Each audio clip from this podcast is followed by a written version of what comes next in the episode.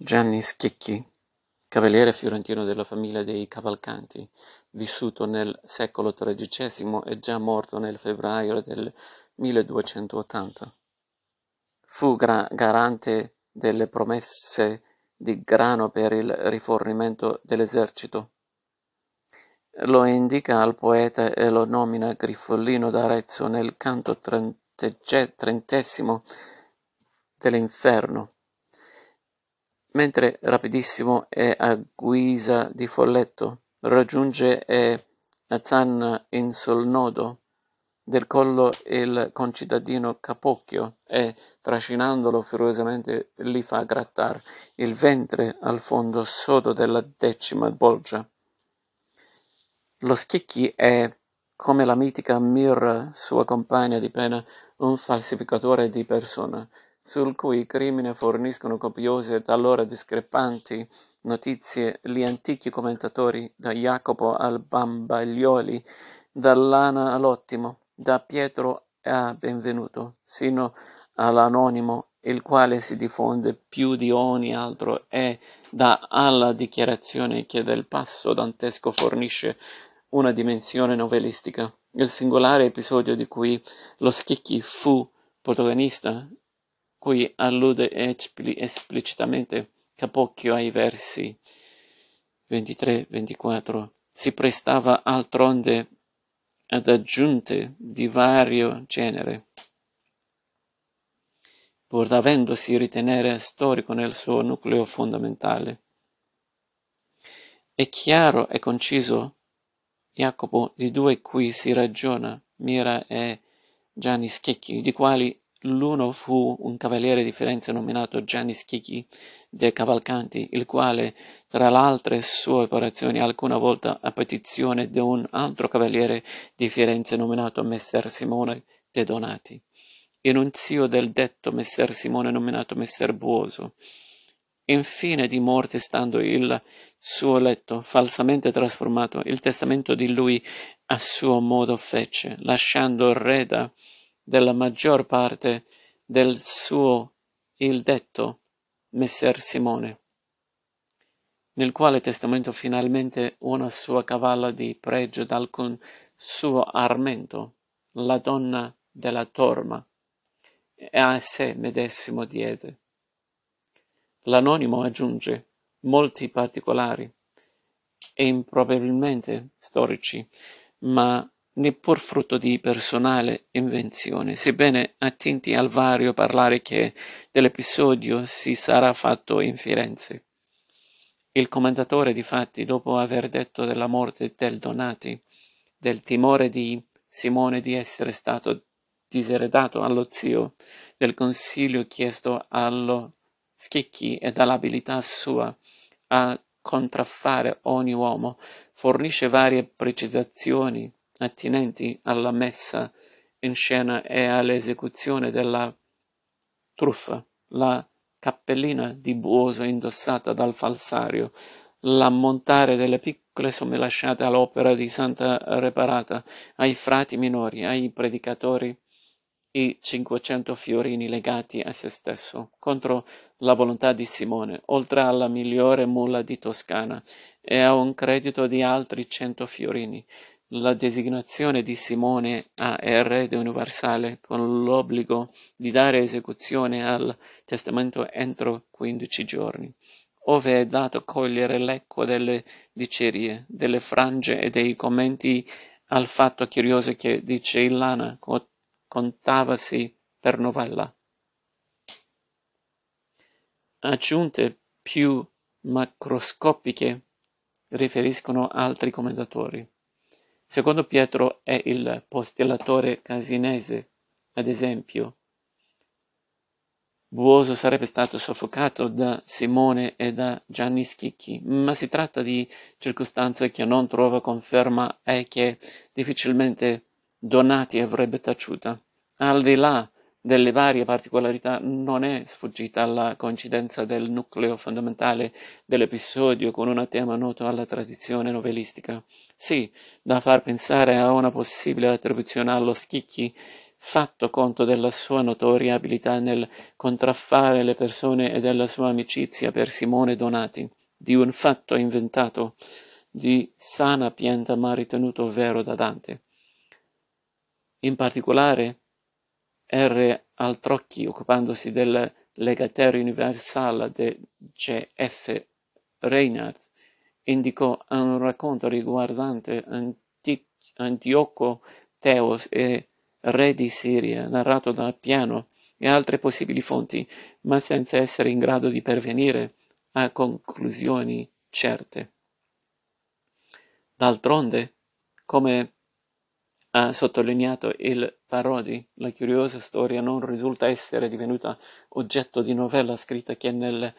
secolo XIV, a opera di Marco Cademosto da Lodi e di Nicolao Gramucci. Assai interessanti sono le consonanze indicate da M. Finzi, il racconto di Elio Lampridio, citato da Benvenuto, riguardante Plaudino, moglie di Traiano, la quale, morto il marito, subornò un tale che entrò nel letto del morto ed istituì erede dell'impero quell'Adriano che tanto amava. I fatti citati da Carpzovio, da Giulio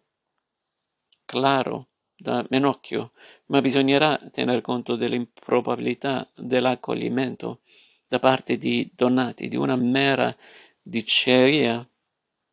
e delle possibilità di verifica che il poeta aveva di un fatto non remoto e riguardante una famiglia a lui notissima, quella dei Donati, sì, che non sembra arrischiato accostarsi all'opinione di M. Barbi, al quale la natura dei particolari nei vari commenti fece credere a un fatto reale raccontato diversamente, non a motivi di una novella precedente applicati a un caso vero.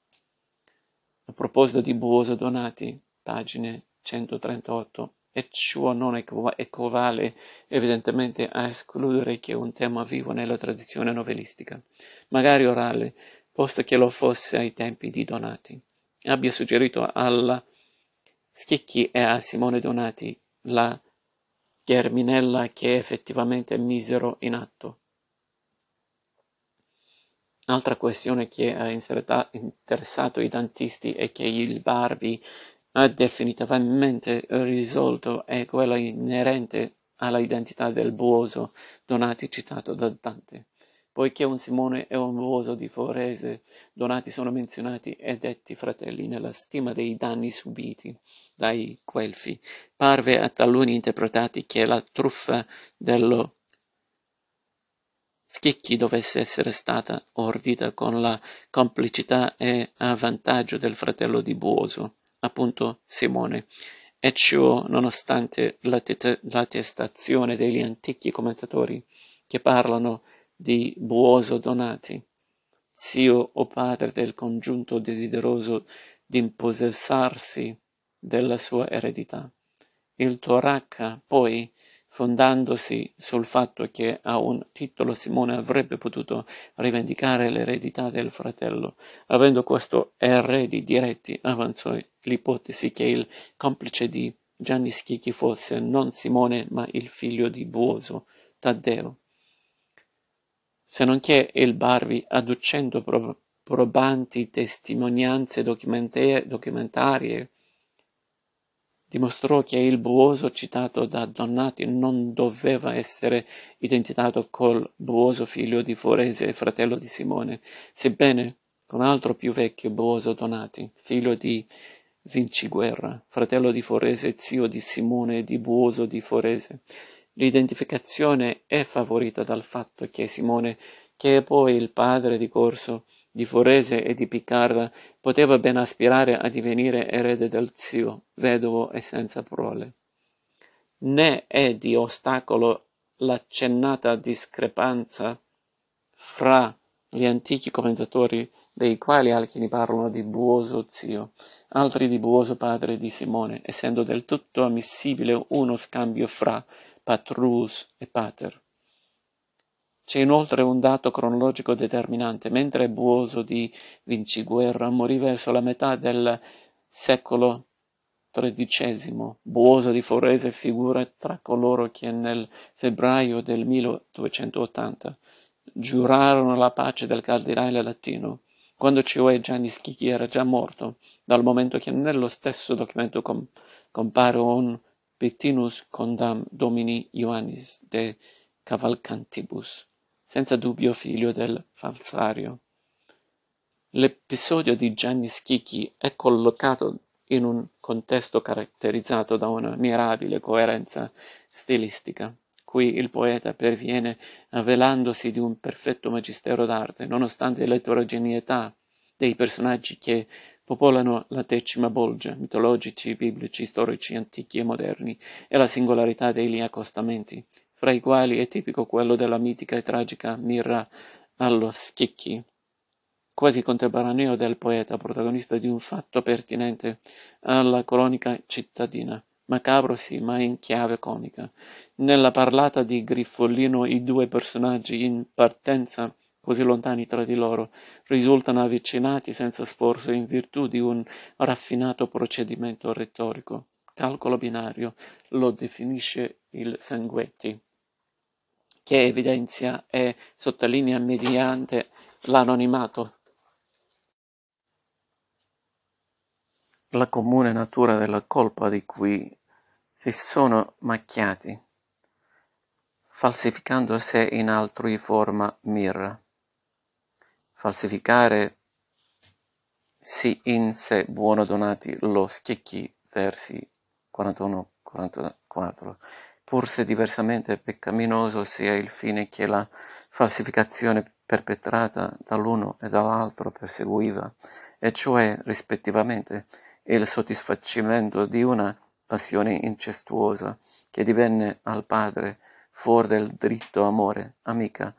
alla stesura di un testamento che, pur falso, ha piena validità legale, testando e dando al testamento norma.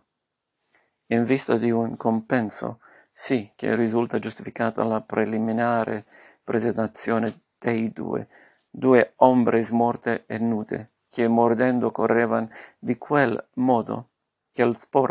il porco quando del porcil si schiude, la cui pazzia bestialmente furiosa, che altera e deforma sia l'aspetto fisico che l'equilibrio psichico, vuole essere considerato come convincente corrispettivo di colpe che implicano la fraudolenta alterazione e deformazione della volontà di terzi,